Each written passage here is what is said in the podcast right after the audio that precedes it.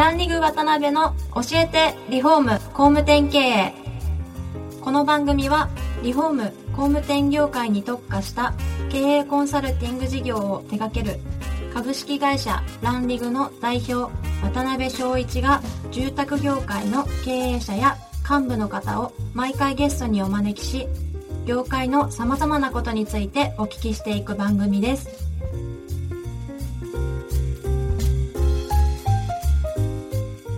皆さんこんにちは。さあ今週も始まりました。ランリーグ渡辺の教えてリフォーム工務店経営。第25回目をお送りします。司会進行の志村玲美です。渡辺翔一です。渡辺さん今週もよろしくお願いします。よろしくお願いします。えー昨年10月からですね、スタートしたこの番組なんですが、住宅業界向けコンサルティング会社のランリングがですね、毎回ゲストとともに視聴者の質問などにお答えする形で進めていく番組です。えー前回まではですね、お客様に寄り添う大型リノベーションで、まあ、様々な賞も受賞されている会社のですね、スタイル工房の三上社長にお越しいただいて、大型リノベーションやワンストップサービスの根本にある考え方や価値観などをじっくりまあお聞きできたんですけれども、今回からはイクボスやですね、まあ、社内の先進的な取り組みで有名な住宅会社である大堀商会の大堀社長にお越しいただいております。大堀さん、よろしくお願いします。はい、よろしくお願いします。まずは大堀社長の紹介です大堀社長は1973年新潟県生まれです大堀商会の代表を務められておりリフォーム事業を中心に徹底的な地域密着戦略と先進的な取り組みで堅実経営をされていますその傍ら日本最大級のリフォーム事業者団体である一般社団法人日本住宅リフォーム産業協会の関東甲信越支部の支部長として約200社の会員を束ねる重責も担われており業界のレベルアップのために日々尽力されています。大堀社長よろしくお願いします。はい、よろしくお願いします。ですね、まあ、大堀社長が経営されている大堀商会さんは、まあ、ご存知の方も多いとは思うんですが、新潟の新発田市に拠点を持つリフォーム会社を経営されていまして、まあ、地域密着の経営はさることながら、まあ、社内の IT 化であったりとか、まあ、多能工教育であったりとか、まあ、最近でいけばイクボスの、まあ、参画など、まあ、時代をですね、まあ、先取りする経営をされている会社さんですね。今回その視聴者質問なんかもイクボスのことが結構多かったんですけども、まあ、堀社長には、まあ、今回から4回にわたってですね、まあ、そういう活動の内容や、まあ、根本にある考え方とか、まあ、価値観みたいなものをじっくりお聞きしたいと思ってます。はい、で今回はちょっと大堀社長の1回目ですので、えー大堀さんのご経歴の部分からいろいろお聞きできたらなと思うんですが、はい、はい、よろしくお願いします。はい。はい。えーそうですね。あのーもともと大学は帝京大学の理工学部に入っておりまして、まあどちらかというとそういうシステムとか、はい。パソコンとかちょうど Windows95 が出た頃だったんで、まあそういうソフトウェアを動かすのが好きで入ってたんですけども、はい。まあそもそもあの大学入試の時に、はい。教育大学を受けていて、はい。教育をやりたかったんですけどもまあダメだったらはい。継ぐ方向の理工系に入ろうということで結果的にそういうところに入ったんですよね。なるほどなるほど。でそこでまああの卒業しまして、えー私の父親である仙台の父親のところに入ることになりまして、はい。まあ、その頃はうん。バブル期からはい。非常にあの業界的に良かったんで、まあ、あの発展はしてきてたんですけどももともとやっていた業務用空調機のメンテナンスとか。あとそこから発展した水道工事とか、まあ、あの基本的には下請けですよね、はい。で職人さんを抱えて下請けをやっていくというような業種がメインでそこに入って私もいろいろメンテナンスをやったりとか、うん営業をやったりとかということでやってたんですよね。はい。でちょうど私が入ってだんだん会社のことが分かってきたら、はい。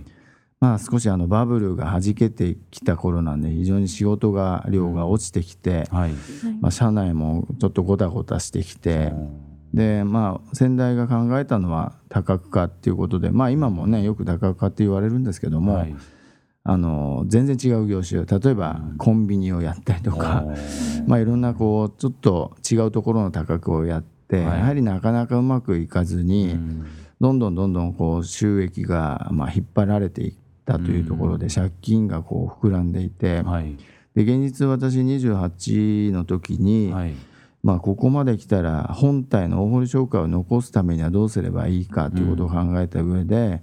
えー先代社長には退任をしていただいて、うん。まあちょっと追い出したようなね形になっちゃいましたけど、まあい今でもちょっとあんまり仲良くないんで詳しくはお話できませんが 非常に大変だったんですけども、まあそれで社長になってから本当に決算書も読めないし、はい。マネジメントもほぼやったことないし、そんな中で、えー引き継いだんですけども、まあ分かったのが本当にあこのままじゃ会社が潰れるなと。はい。銀行からは破綻懸念先って見られてるんだってその時初めて分かりましたなるねほどなるほど。非常にあの厳しい。あこのままじゃいけないなっていうところまであの感じましたねその時はね。会社自体は今年で何年目ですか？今年で38年目に入るのかな、あー。それそしたら何年目の時に社長にご就任さえっれたんですか、とちょうど私が今14年目なんで、はいはいはいはいえっと20期ぐらいの時かなと思うんですけどもうんあのー非常に会社の形は変わりましたね。ほとんど社員さんは9割方変わった感じ。ああそうなんですか、はい。ビジネスモデルとしてあれですね。今のようなその対消費者向けにリフォームっていうのはそうやられてなかったんですそうですね。まあたまに直接依頼がね、はい。あのおトイレの取り替えとかうん。水道屋さんだからできるでしょっていうのは若干ありましたけど、積極的にリフォームやりますよっていうのはもそもそも元請けが工務店さんがいるんでなかなか営業活動をやってなかったっていうのが現実ですね。確かに確かに、まあそういう大変な時に引き継がれてその時に井の一番に何か取り組まれたこととか。そうですね。最初は本当にあの、はい。会社に行くのが嫌でしたね。まあそうでしょうねもう寝れないし、うん。あの一番きつかったのがやっぱり部長とかはい。その番頭さんがいたんですけど、はい。やっぱりぶつかってあのいなくなったりしたんですけど半年間本当に1月の1日からはい、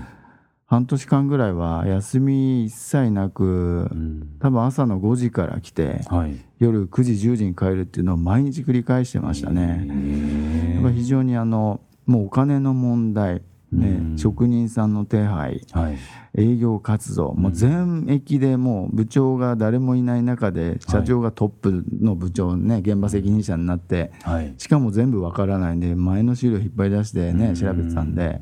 非常に大変でしたねその時はね。やっぱり一番は毎月毎月来るお金の返済。あ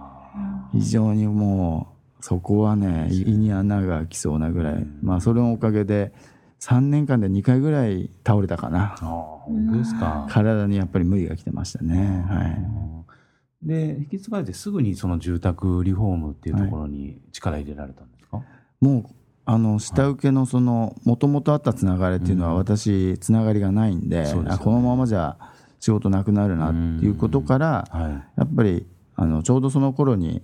ジェルコとかと出会いをさせていただいてたんで、なるほどあのそういった中で元請けかリフォームの元請けかっていうのがねやっぱりはい。ろんなところで出てたんで、じゃあ我々も取り組んでみようかと。非常に地域にあるお客さんメンテナンスやってるお客さんが非常にその頃は3,000件とか4,000件ぐらいは一応は名簿にはあったんで、そのお客さんたちをしっかりできればうん。業務を取れるんじゃないかって今思えば安易な考え方でやってましたね。はい結構やっぱり立ち上げ当時はご苦労されたんですか？その事業いややっぱりね基本的にリフォーム屋さんと見てくれないんで、まあ、はいはいはいはい。元請けの方だと見てくれないんで、大きい仕事は頼まれないし、うん。水道屋さんでしょっていうもうブランドができてますかなるらほどなるほど。なかなかリフォームをこう依頼が来ないかなっていう感じでしたね。チラシも巻いたしイベントもやったし、んやっぱり3年間ぐらいは1日のイベントをやって会社の目の前でね展示会やってもうん。10人来ればいいかなみたいなねあー。ガラーンとしてね。ね。そんな時もいっぱいありましたね。はい。えー軌道に乗り始めたきっかけってな何かあったんですか？やっぱりもう、はい。その先ほどご紹介の中にあったはい。地域密着っていう部分で、うん。非常にあの全世帯で3万そのところは5 6千世帯ぐらいあったんですけど、まあ、人口10万のね小さいところでしたけどね、うんでどんどん新潟市にもチラシ巻いたりもういろいろチャレンジしたんですけど、はい。最後はその3万5千世帯を5千世帯に絞って、回数の頻度を上げていったんですよね。チラシを巻く回数、んあとポスティングをする回数をとにかく集中的にその5000世帯でやってきたからだんだんと認知され始めてなるほどなるほど。回数のその接触効果っていうかねそういった部分がだんだんああの会社ってリフォームもやるんだねっていうのに少しずつ変わっていったのはやっぱり3年から5年ぐらいかかったかなと思いますけどね。なるほどねはい。ですけどすごいですね。5000世帯で今のね規模をこう維持されてるっていうのはそうですね。こそうですよね、はい。本当にそこに集中していろんなうん。情報頻度を上げていったということですよね。そうですね。あのさっきも言いましたけど確かに名簿はあったんですよ。でもはい。下請けとしての名簿だったんで、基本的には我々のお客さんじゃなかったんですよね、はいはい。こっちが勝手に考えてた OB っていうリストだったんでそれを本当にやっぱり自分たちの OB のお客様、まあ、リピートのお客様っていうふうに考えられるようになるためにはやっぱりほぼゼロからうん作っていかなきゃいけないなっていうふうには今思いますね。なるほど、なるほど。うんありがとうございます。えーそろそろそうですね、時間になりました。はい。はい、まだまだお話をお伺いしたいのですが、時間になりましたので、次回も大堀社長にはゲストでお越しいただきますので、またよろしくお願いいたします。よろしくお願いしはい、よます。ろしくお願いします。本日はありがとうございました。ありがとうございましたありがとうございました。今回もランリグ渡辺の教えてリフォーム工務店経営をお聞きいただきありがとうございました番組では渡辺や住宅業界の経営者幹部の方へのご質問を募集しています。ウェブサイトランリグにあるお問い合わせフォームよりお申し込みください。お待ちしています。